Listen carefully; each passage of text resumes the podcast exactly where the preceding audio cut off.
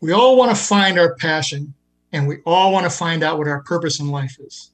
But before we can find out where we're going, we need to understand where we've been. Now, Maya Angelou wrote, I have great respect for the past. If you don't know where you've got, you've come from, you don't know where you're going. Well, where have we been? Is our past more than just our time here on earth? Did we have a prior life that we can provide that can provide some answers? Can we connect with our prior life? Most faith-based religions say no. But Dr. Michael Newton, founder of the Newton Institute, says yes. And he developed life between lives hypnotherapy to help us discover our past life or lives. It's pretty interesting stuff, huh? Well, let's explore that today. My guest is Richard Dugan. Now, Richard hosts a long standing spiritual radio show called Tell Me Your Story. He's an ordained minister, and for 30 years, 30 years, he has talked with thousands of authors and musicians and lightworkers and metaphysicians and spiritualists, co creators, body, mind, and light workers, new thought people, visionaries, revolutionists, and innovators. He has talked to everybody. The goal, his goal, is to bring as many different ideas, beliefs, and viewpoints from around the world to assist in a positive evolution of mankind, bringing about greater awareness of ourself and others. Richard, welcome to Life Altering Events. Well, thank you, thank you very much. It's uh, it's a pleasure to be with you. I've always uh, I've gotten more and more used to being on this side of the uh, of the table, as it were. well, that's good. I'm bummed. We appreciate you giving us the time. Richard, you have an, an intriguing story, your background. Share that with the viewers. Well, uh, first of all, I will say that, uh, and again, I uh, I say this uh, with great respect, uh, love, and, and appreciation for you having me on the program. I've actually been doing this for 40 years, 40 and years. it's just been an extraordinary journey since I was 19. Um, I guess it sounds kind of strange to start here, but I'm going to start there anyway. I was actually born legally blind. I had uh, uh, I had cataracts, nystagmus, and stigmatism, uh, the trifecta, if you will. Yes. Uh, hereditary, and had lots of surgeries as a kid growing up and everything, but was still legally blind. I had uh, 2200 in my right eye, which, for those who don't know how that calculates out, I could see at 20 feet. What those with 20/20 vision could see at 200. Now my left eye was even worse. It's 2400. Uh, and it wasn't until my 36th year uh, that I had a lens implant. I had uh, basically waited for technology to catch up. And now I'm driving. And I still remember the day that I drove. I actually drove from Phoenix to Santa Barbara when we moved here in 2006. We were driving through Los Angeles on the freeway. And at first, uh, I, you know, it was no big deal because we'd already traveled, you know, two, three, four, three hundred miles or what have you from Phoenix. And all of a sudden, I'm looking around at the other cars, and as we're moving forward, and I'm going, "Oh my God, I'm, I'm in L.A. traffic, driving." And that was that was quite an astounding moment. Um, I have always been interested in uh, other philosophies other, and that's what I like to refer to them as, whether you want to call them religions, you know, that kind of thing. I'll even refer to Christian sects because there are so many different denominations, different ways of looking at things, and so forth, as there are people who are into that faith, that who who uh, abide mm-hmm. by that particular philosophy, and then there are others, like Judaism, Islam, Buddhism, Taoism, Zen, uh, Sufism, uh, Zoroastrianism, and, and a lot of other isms that are out there. But as many people as there are on the planet, there are that many isms because no two people believe the same. And yet, as I've often said to people, if um, putting it this, in, in this vernacular, if the good Lord had intended for each one of us to live solitary lives, I am pretty certain that there are enough if I may use a Star Trek uh, term, Class M planets in the universe, that each of us could occupy one of those planets and live their sol- live solitary lives. But the reality that we live in right now is we're all right here. We're here together. And that tells me that if we're here together, we're here to work together. We're here to play together. We're here to create together. Uh, we're here to create community, maybe not on the level of almost 8 billion, maybe on the level of two or three or four or eight or 50 or 100 or whatever the number is that feels good to you. And that means also that, as uh, James Redfield says in his um, Celestine prophecy, we each have messages for one another. And we need to be sharing those. We don't need to be putting up another Star Trek reference, the shields, uh, to to uh, keep people from getting in. And all we can do when the shields are up is fire our weapons. There's no no way of of uh, you know sending or receiving information, messages, kindness, love, and so forth. Nobody can get in or out. You know, and uh, and and it's really unfortunate that we have reached uh, uh, uh that kind of critical situation, not just in this country but globally. Yes, I have been on what I call my search since I was 17. Now, of course, uh, being legally blind at the time, uh, and even before then, I was through grade school and high school using large print books, talking books for the blind, and recordings for the blind. One of those is, of course, uh, textbooks that are recorded. And this mm-hmm. is long before Audible ever became cool, okay? So, yeah. Audible is nothing new to me.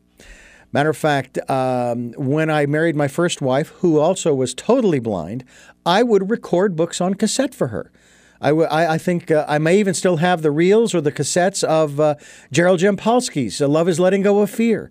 I even read one of Ram Dass' really thick tomes back in the 80s. I recorded that and, and, uh, and so forth. Um, as well as the book through which I met my first wife, uh, Og Mandino's uh, The Greatest Miracle in the World.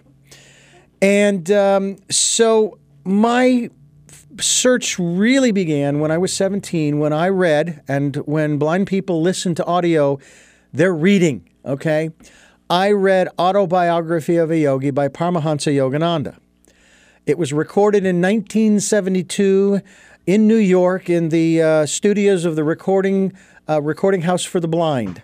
That's what they called it. I think that was the, the, the right name of it.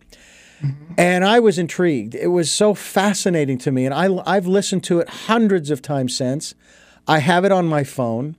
I was quite elated in one sense, as well as surprised, when I heard the news following Steve Jobs' passing that on his iPhone, he only had one book, and that was Paramahansa Yogananda's autobiography of a yogi. Mm. And over the uh, subsequent years from that point, as I moved forward into my career, I met some unbelievable people, incredible people, wonderful people. Uh, who have guided me and steered me and given me the philosophy that not only I live by today, uh, with all kinds of wonderful uh, sayings and cute wisdoms that they've given me, but also with that understanding from a logical standpoint. And again, if the good Lord uh, created me, because as far as I know, as far as I know now, I didn't create myself. And who knows, maybe somewhere down the road I'll find out, oh, I'll be darned, I did. But until then, uh, he gave me, she gave me, it gave me this brain.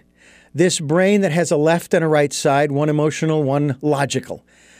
And in some of the ancient wisdom teachings, it talks about how, for example, in the Bible, in the Old Testament, we are told to sit down and reason together. Well, how do you do that? You do that with your brain. And in my logical uh, brain, I find it illogical to think that this was all an accident. It doesn't make any sense. If this is all an accident, then it doesn't matter whether I continue this interview uh, or say, you know what, Frank, I'm out of here. I'm going to go out, rape, pillage, and plunder because this is all an accident. My life is meaning, it has no meaning, and it doesn't matter what I do. But there's something inside of me that tells me, both from what I've already said, but also from my intuitive level, that my life does have meaning. Ergo, I'm not going anywhere until we're done. And, uh, I'm going to do what I can to make uh, whatever kind of a difference I can in the world today. Mm-hmm. I I know that there has been a great deal of, for example, in our in our as a, as our conversation is taking place, we have just been through a rather horrendous, uh, bizarre, and uh, um, uh, confounding election. No yes. matter wh- no matter which side you choose to to sit on, it's still uh, rather confounding. But one of the questions that I have asked over and over again during every cycle, whether it's presidential, whether it's every two years, every four years, whether it's city, state, local, doesn't matter. The question that I ask, it kind of goes back to, I think, the question Ronald Reagan put forth to people during it was either his first or second run was that proverbial question Are you better off today than you were four years ago? That's right. I take a look at the last, now it's 70 years. It used to be only 60 years, uh, going back to the 50s, uh, post World War II. And I mm-hmm. ask the question Are you, individual listening, are you actually doing better today? And now we're speaking specifically of the on the material level. Are you doing better today than your predecessors of the 50s or 60s or 70s or 80s? Are you really? Because from what I have seen, and I've watched the, the, the, political pendulum swinging back and forth and back and forth, and again, I take, I, am not, I'm on the, uh, some would say I'm on the fence. I'm not taking a position. I'm not passing judgment either. But from what I have noticed, because it keeps swinging back and forth, we haven't made any progress. Now, maybe technologically and those kinds of things, yeah. But from a social, uh, uh, social and civil perspective, it's actually gotten worse. And I don't yes. just mean the in, uh, lack of civility. I'm talking about the ways in which many people live. We have more people living on the streets, for one. We have more people who go hungry at night before they go to sleep, for number two. And they say this is the greatest country in the world you know, America is is you know just a w- wonderful bastion, and we've got homeless people. Are you kidding me? Now, I'm not saying that we aren't great. In certain areas, we are. But at the same time, what about the other countries? What about the peoples of the rest of the world who are going through similar things? And that's why I say that we haven't made any progress. We haven't really achieved, and I'm not saying a utopia, um, but we haven't really achieved much. The last time, and maybe you might agree with me on this, Frank, the last time the planet, I would say probably the majority of the planet, was rallied around one single idea and event. In spite of the fact that there was supposedly a race going on, was when we here in the U.S. launched Apollo 11 and we landed two men on the moon who walked around kicking up dust and so forth. They were no longer just Americans, they were the first humans to venture out. And I'm not even going into the, the conspiracies about how we never went and it was all on a soundstage. Just, you know what? the point is that that to me was the last time. Now, some people say, well, yeah, 9 11. I said, no, no, no, no. That wasn't global, that was U.S. I'm mm-hmm. talking mm-hmm. about the majority of the population sitting in front of their TVs or their radios or whatever form of communication they had and listening as Apollo 11 landed. The, the Eagle sat down, sat down on the surface of the moon and Armstrong spoke those immortal words. We haven't had anything like that since 1969. And that, to me, is really sad. Uh, I have to agree with you. I think that was the, I was uh, a teenager, I believe. Yeah. And it was a moment in time where I think the entire world felt good. Yeah. It wasn't it wasn't look what the US did. It says look what we as people have exactly. what we're capable. That to me was the magic. What we're capable of achieving. Yeah. And Kennedy was right. We don't do things because they're easy. We do them because they're hard, because there's risk involved. But that's that's human nature. I mean, you've seen many of the people who are involved in what they call extreme sports. Yes. Uh, I had uh, an ophthalmologist back in Phoenix, a Dr. Thomas Minus. He was a skier into his 70s, but not just a skier. He would jump from a helicopter on skis along with his son. I mean, you know, so that is part of our nature to experiment and to venture into what would be considered the unknown. I mean, eh, you know, as we both are, are very much aware, we're, we're, there's conversation about going to Mars. I'm hoping we're not going to Mars to colonize and populate there because if we haven't taken care of this place, we have no business colonizing any place else. Uh, that's just my my humble opinion that that until we and it's kind of it reminds me of growing up as a kid and my parents getting me to make my bed or or uh, pick up my room, you know, and that kind of thing. I always thought it was kind of strange that I would need to make my bed since in about 12 to 14 or 16 hours I was just going to get in and again and mess it up. So, right. you know, but the point is we clean our homes. All right, every every Saturday and or Sunday and not that we don't do anything during the week, but Saturday and Sunday is our big cleaning day in our home here in Santa Barbara. I pull out the vacuum, vacuum up all the animal fur. Uh, we dust. I get all the dishes done.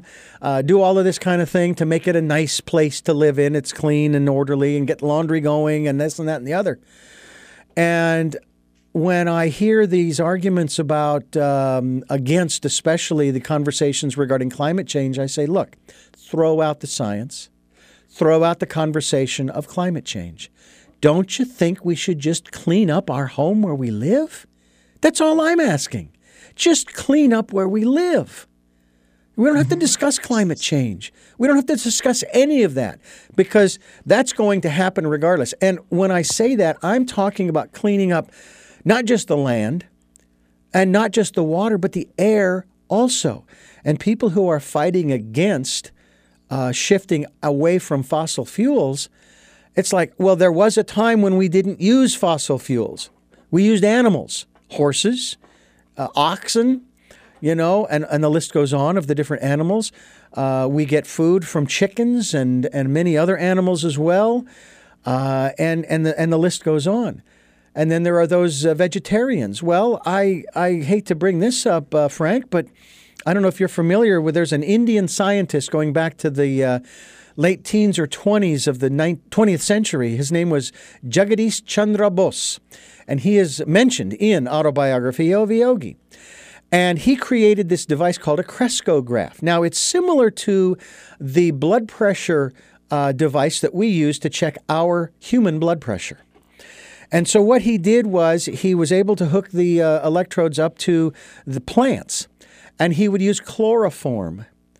And he would be able to measure what they called the turgor pressure inside in the, in the plant. Mm-hmm. And when he put the chloroform next to the plant, the turgor pressure dropped because the plant was now starting to die because of the chloroform. When he moved the chloroform away, the turgor pressure went back up. Well, that kind of tells me that plants not only are living, but they very well might have some form of consciousness, which means that they may have a, a self awareness, which means that they are on the same level as animals and you and me. Well, if that's mm-hmm. the case, how can you eat them? So it, it, it's a rather perplexing problem, and I'm not saying we need to stop eating plants. Don't get me wrong. I'm just putting that out there to say, think about that. Again, that's just what goes on in my mind. Exactly. But when I go, now you mentioned. Let go ahead. No, go, I'll you let mentioned you go. something earlier that Mhm. there there's no random acts, there's no coincidences, and that there's signs that are there. Things happen for a reason. Mhm. And if we're smart enough or aware enough, Yeah. we can see what our intended path is. Is that right? I would say yes. And actually, uh, there are no coincidences, but there are coincidences, things that coincide. They happen separately and then come together. There have been many television programs that I've watched. I love watching these shows uh, and movies as well, where they will have three or four or five or six different separate stories that they will dive into at the front end of the program. And as the movie or program moves forward, they start to intersect at, at seeming random points, but there's nothing random about it. Again, if this universe and our lives are not an accident, then there's a reason. We may not know what that reason is at the time it happens, but if we stay open, and this is where, uh, and I've been promoting this now since September of ni- 2019 if uh, if we would just spend time during what I'm now referring to as the decade of perfect vision, the 2020s, um, and go within and listen to that still small voice, we might get the meaning. We might get, if not the meaning, the next step. Okay, I just met this individual, and this happened, and this happened, and this happened. Okay, now what do I do? What do I do with this now? Now, I've gotten to a point in my life where I'm still stopping every once in a while to listen, but for the most part, I am in a mo- in, in a forward motion and listening. Okay, like you like you would be in your in your vehicle, and you're going along the freeway, and all of a sudden you're told get off at exit 362. Ah, there it is. Okay, I'm getting off at 362. Now make a left. Okay, I'm going to make a left, and the list goes on. That's just a, a, a little example. I had one of those situations where, on a financial level, where I was prompted to do something that was totally against my logical thinking. And the more I thought about it, and the more I thought about it, I thought, well, you know what? I, I, you know, let's do this. And when I did it, it actually saved me a lot of money within the next week to 10 days. Okay? I didn't like doing it from a, an ego perspective. My personality did not care to do what I was being prompted to do, but it ended up saving me money in the long run, if you will. Mm-hmm. So I believe too that that still small voice, that guidance, that intuition, it will never put you in harm's way. It didn't put me in harm's way. It may challenge you, and it did challenge me in that specific instance, but it's there for your benefit. It's it's mm-hmm. connected, if not actually part of your higher self, your divine self, the source from where we come from. And it's weird to say that because where we come from, we've never left. See, our bodies are finite, but the essence that animates the body is infinite. Mm-hmm. And it is part of the whole, always has been, always will be. But right now, we have chosen to, so to speak, um, I don't want to say separate because we really haven't separated because there's still, some people call it the thread, you know? It's kind of like the umbilical cord. But we've chosen to live these individual lives. For what reason, I don't know. And you know what? It doesn't really matter whether I know it now or not. One day, maybe I will. Maybe after I live this life. You made reference earlier to uh, Dr. Newton and his work on life between lives. And um, uh, I have there. We have a practitioner here in Santa Barbara who I went to. I went through one of the uh, the exercises. He took me through uh, conscious hypnosis. I was hundred percent aware of what was happening, what I was saying, what I was experiencing. And I have to tell you that though I have never had a problem with the conversations around death and dying, or as I like to refer to it, transitioning, I was thrilled at being able to experience, uh, and for me it was true, okay, the life before this one, because I am living a part of that past life today. I live up in a rural part of Santa Barbara. I have animals, it's sort of a ranch of sorts. We're in the process of building a greenhouse to grow our own vegetables and fruits. Um, you know, we love living up there. We we love being away from uh, civilization, so to speak. At least at that level, there are other people living on the property and up on the mountain, but you know, we we get up out of the city, and it's very, very nice. And well, that was my pr- previous life. I lived. Uh, it was sort of the pioneer days, if you will, in the 1800s, mm-hmm. and and uh, I had a farm. And um, you know, one day uh, my my my barn burned down, and so did the crops. Well, I also had a cabin up in the mountains, so I thought, said, eh, you know, okay, that's fine. Uh, I'll just I'll go up there. I can survive. I'm a hunter. I can do what I need to do, gather wood and and have a fire in the winter and all those good things. And the day of my passing from that lifetime, I walked out onto the porch of my cabin, sat down in my chair, put my foot up on the railing, put my feet up on the railing, tilted my hat back, and I said, It's been a good life. And I left. Mm-hmm. Now, wouldn't that be nice to be able to do, to just leave? And and then you go into that between lives. What an experience that was. And I won't I won't go into that right now, but I have found in the years that I've been interviewing, and yes, it has been, I would say, thousands. I haven't kept count, but it has to be because every uh, every year uh, I interview. Now I do a lot of interviews that air on on the radio station that I currently work for here in Santa Barbara. Three every week, three different interviews every week. Well, if that's the mm-hmm. case, then you're talking about 150, 156 interviews a year and then and then some that become podcasts, and now we're on YouTube as well with the video casts.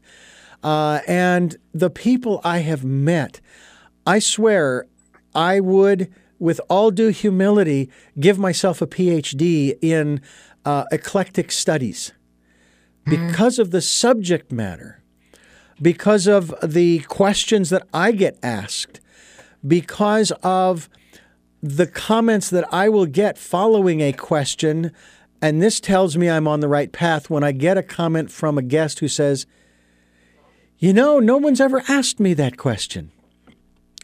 I was interviewing a, a gentleman just the other day. Uh, he. Um, uh, he basically uh, had gone through a, a, a, situation with cancer, and he had his stomach, a portion of his esophagus, and intestines removed. And as we're moving along, the question came to me, and it came to me from the universe. The universe asks the questions. I'm just along for the ride in those programs. Uh, the question came to me Have you considered what the metaphysical or spiritual meaning behind your cancer and specifically regarding your esophagus, stomach, and intestines? Uh, what that means? What what is the meaning behind the the physical aspects of it? And that was the response that I first response was, you know, no one's ever asked of me that, and I've never really thought about it. But he started thinking about it in the middle of the interview and verbalizing mm-hmm. it. And uh, we need to do that with the things that happen to us on a material level. The things that happen to us on a material level are nothing more than uh, a reflection of what's going on inside. This was shared with me many mm-hmm. years ago, and I look at it, and especially when it comes to nature, natural, we call them natural disasters. It's just nature doing what nature does. And the question was uh, actually, this comment was made to me that, you know, when you see conflicts going on around the world, you see all of these different natural events occurring hurricanes, earthquakes, typhoons, uh, tsunamis, uh, wildfires, and the list goes on. That is an indication of what's going on under the surface with humanity in maybe that particular area of the world or maybe the, the world at large. I mean, we had what? We've had two world wars, okay? Mm-hmm. And I, I, I find it hard to believe that they would call them world wars because I don't think every country on the planet was involved. But nonetheless, uh, there was something going on there. Well, what was it? What was happening under the surface on a metaphysical or spiritual level within the individuals involved, as well as those who weren't involved? Um, and to that point, Richard, uh, let, me, let, me, ask you a question. Please. I've, I've read, you wrote this, and it said, uh, many people talk about their past lives and how it impacts their current life. Mm-hmm. And you wrote, well, that's fine. It's fine to know that. However, knowing where you are now is greater, and knowing who you want to be is even more important. Yeah. Expand on it. Um, and I will tell you that I was something was shared with me not too long ago in that regard. Uh, usually, you will hear the phrase that our our choices of yesterday uh, make uh, make who we are today, and the choices we make today create our future. Right? Yes. Well, I was listening, watching a documentary, and this gentleman he said, "Now, if you look at that from a little different perspective and think about it seriously and logically, it is our perception." or perspective of the future that creates our choices of today. Now, if you are one who believes that the apocalypse is coming, then your choices of today are going to be maybe to uh, dig a bunker and start be- and being a, becoming a prepper. If you believe that the world is going to go on as it always has, and we're going to continue to raise the consciousness of the planet, and we're going to move forward as a civilization and a species, then the choices you make today are going to help to bring that about. Now, what actually happens is is anybody's guess at this point, but that was a fascinating perspective, and I tend to agree with that as well. Where we are at this moment is what we must I, I want uh, we must deal with, okay? Because we can't we can't do anything about the future now, and we can't do anything about the past because it's already happened. Yes. Now, that that's that's just simplistic. But there are others who would would say, well, but if you're looking at it from the quantum physics perspective, da da da da da. I'm not going to go there at this point. I'm going to try to keep it simple. Um, and the the fact is that I can't change what happened in you know in regards to World War One or World War Two, or what happened on 9/11, uh, or or anything else for that matter. Those are now lessons to be learned. Those are lessons to be learned, right. and only each one of us as individuals can determine what the lessons are. Uh, so, uh, from that standpoint, you let that go. Learn from it, please, but let it go. And work with what you have right now. One of the philosophies that I came up with as I was going through broadcast school in 1980 was uh, stemming from the fact that they were taking, and I, I give them all the credit in the world for doing this. Uh, they were taking old amplifiers and other pieces of audio equipment and they would re engineer them into the materials that they needed, like consoles for, uh, for control boards, for doing radio shows. I was really impressed that they were able to do that. And so the philosophy I got out of that was work with what you have until you get what you want. and I have, uh, I have, and, and and what also what also goes along with that is that there is always a workaround. It may take you a little while to figure out what it is, but there's always a workaround. So there is nothing that you can't do now if you're willing to get creative, let the imagination roll. As far as the future is concerned, yes, let's go ahead and plan. Um, they say when there are disasters, when there are wildfires, or there's uh, the red flags and red flag warnings and all those kinds of things, they say prepare for the worst and hope for the best. All right, I'm I can understand that. I can certainly absolutely. By the same token, uh, I also want to hope that the worst doesn't happen, and I'm going to put that energy out there so that it doesn't. Some days, some days it works, and some days it doesn't because I'm just one person, but if more and more and more people become more aware, not just of their surroundings, but of the power that they have, and that's one of the questions that I used to ask my guests is how powerful are we? And most often, they would say infinitely powerful. We can do just about anything. We can do anything we want. I mean, look at we we landed a man on the moon. You know, we've had this space station orbiting the Earth for gosh knows how many years. You know, the International Space Station. Before that, it was Skylab. Uh, we've sent probes, Vega, and uh, you know, uh, and on so forth, out into the universe to to hopefully maybe meet others. Are there others out there? I tend to believe there are. I think it's the height of arrogance to think that man is the only sentient being in the universe. That just, again, it goes against all the logic that's in my brain. Mm-hmm. Um, but here and now is where we are. And and my example that I, I use quite often is when I am recording an interview, I am looking at the screen, I'm looking at my editor, my digital editor, and the waveform is being created. Now there's a center line that kind of flickers a little bit, that's just showing that it's creating the wave. Well, if I can see the wave, that's the past. That's mm-hmm. on the mm-hmm. left side. On the right side, there's nothing, it's just darkness. That's the future. That center line that's flickering, that's the now. And here's the real paradox, uh, Frank. If you are hearing my words, you're hearing them and it's already the past. It's it the past happens that fast. Okay?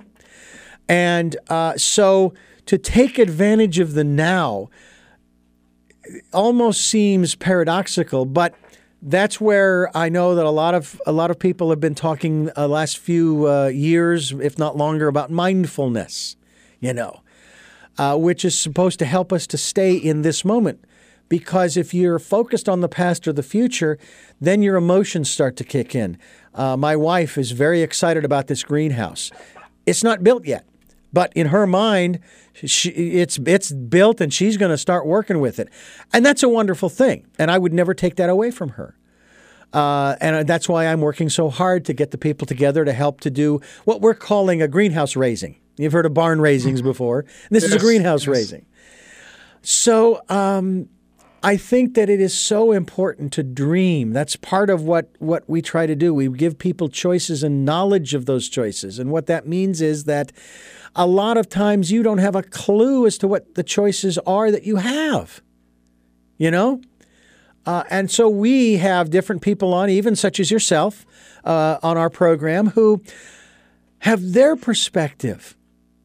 And every time I have a new guest on, and even when I have returning guests, uh, for me, it's like Christmas morning. I am opening up a package, a present, and that present is Frank's world. And I get to go into Frank's world and I get to find out where Frank is coming from. And there might be little bits and pieces, maybe not the totality, but little bits and pieces of what Frank shares that I, I like that. I'm going to incorporate that in my life, into my mm-hmm. puzzle, and, and try to keep building the puzzle of the big picture. That's where uh, James Redfield's uh, comments about how we have messages for one another falls into falls in. So we give people choices and knowledge of those choices to help make their dreams come true. But it's very important that you know what it is that you want. But this is where I also talk about people who are on um, who are involved with a um, the the the um, they're they're referred to as entitlement programs. All right. Yes. Mm-hmm. And it's generational. They don't know anything different because they haven't been educated beyond the entitlement programs. Now, I was, when I was in my late teens, early 20s, I was on entitlement. I was getting Social Security because of my blindness at the time. And I'm glad it was there at the time, but it was short lived because I finally started working and I didn't need it anymore. I'm thankful that it was there, and I hope that people take advantage of it for all of the right reasons. But it becomes generational in some families, and they don't know anything else other than. And until they are given new choices, they become aware of them, they don't have those choices to choose from. So that's why we have the diversity of people. I have Buddhists and Christians. I have had atheists on the pro. I have to tell you that atheists, the people I've had on, they come across as being sometimes more spiritual than me because mm-hmm. they have this innate awareness of who they are and what they can do. And they may not call it, uh, that still small voice may not be the divine talking to them because they don't believe there is one. But that doesn't mean that they don't have a moral compass, that they don't have the desire to be happy. And that's another aspect that I I really strongly promote. Our Declaration of Independence talks about these inalienable rights of life, liberty, and the pursuit of happiness. And I'm going to say something that may rub some people the wrong way, but I'm going to say it anyway. One of the most unhappy individuals in our country today is our former president. And this has nothing to do with politics. This has nothing to do with ideologies. This has to do with observation. Now, have we seen him smile on occasion? Sure, but it's been rare. And based upon his personality and behavior, again, politics and ideology aside, he comes across as one of the most unhappy individuals I have ever I've ever seen. And I will tell you, he deserves to be happy. And I mean genuinely happy, just like you and I are, Frank. I think you're a happy guy. Mm-hmm. You have happiness in your life. Maybe it's not 24 7, 365, but there are a lot of people in institutions who have it 24 7, 365. and that's okay, all right? I'm not passing judgment. But we all deserve happiness. And that's part of what we're trying to bring to our audience, uh, especially when it comes to listening to that still small voice. It will guide you. If that's what you want, is happiness, okay, then who knows? Maybe there's going to be money at the end of that particular rainbow. Maybe there's going to be relationship. Maybe there's going to be uh, an environmental change. In other words, you might move someplace that makes you happy. Um, but what's wrong with with you know, I, I, found it interesting in the Declaration there where it says we have these inalienable rights of life and liberty, okay, but not happiness. It's the pursuit of happiness. It's like, well, why can't we have happiness? Okay, why can't you give us that too? You know, because it's something that we have to, in a manner of speaking, we have to work at. Exactly. We have exactly. to genuinely want that. What I see, Richard, and this will be my last question, mm-hmm. is what you bring is let's open the door, let's get perspectives and perspectives from multiple different sources. Now, one of the things that's really interesting is that when I came up in the business world, it was this is the way it is, this is the path you follow, this is how it's done. Mm-hmm. That's over. That's over. Now I'm seeing in the business sector, let's get these different perspectives. Yeah. Let's get these different ideas. Let's get these different mindsets into play. Do you see it getting better? I do uh, on certain levels. Uh, with our former president, I what I saw was that he didn't want any other perspectives. His was the only one, and, and that was it. And that's fine. That's fine. But usually, if you are going to be a leader at any level and in any endeavor, if you're going to be successful, all right, you have to look to those people in the different fields that you are going to be needing who are if not experts, at least fairly knowledgeable, so that you can glean from them the elements that are needed to achieve what it is that you, as the leader, want to achieve for the group. Um, I, I, I use this analogy there's this circle, and there's an event, if you will, going on in the middle of the circle, and it can be literally anything. And what we are trying to do is get people to move along the points on the outer portion of the circle, to move around to as many of those points as possible, to get as broad a perspective as, as, as they can. What really brought that home for me was when I was in college, junior college, and I was taking a photography class. It was black and white photography. I loved, I loved it. It was fantastic. I was able to literally, from the uh, loading of the camera with the film to putting the images, the pictures, the photographs into my uh, photo album, I could do all of that with the chemicals, the whole bit. Well, there was an accident that had happened um, uh, at an intersection. It was um, I, I just I'm going to throw it out. No one's going to know where this is, but it was 20th Street and Oak uh, in Phoenix, uh, and um, and this was back in 1979, 1980, early 80, and I had my camera. And I started walking around the perimeter away from the tape, you know, that they put up, um, taking photographs. And what that brought to mind was that Uh, that saying that there can be an accident. You can have 10 people who see that accident and you're going to get 10 different perspectives. And that's the point. That you really, and that's the reason why my perspective of the former president has changed over the last four and a half years. Not that I, I, I certainly do not agree with his his behavior and those kinds of things. And again, that's that has nothing to do with the politics. It's behavior here, okay? His character. But by the same token, the longer he was there, the more I was able to observe him, the more I was able to change my mindset. I went from, thank you, teacher, for teaching me how not to behave, to I forgive you, but more importantly, forgive myself for allowing myself to get caught up in this quagmire, to asking the question, what is it that you're so afraid of that that makes you speak and behave this way? Now to saying to a fellow human being, ladies and gentlemen, I love you. You have every right to be here. I don't have to agree with the way you live your life. That's not my purpose. I'm not here to pass judgment. I am here to create community. And that's what we need to do uh, in regards to to uh, uh, our our society.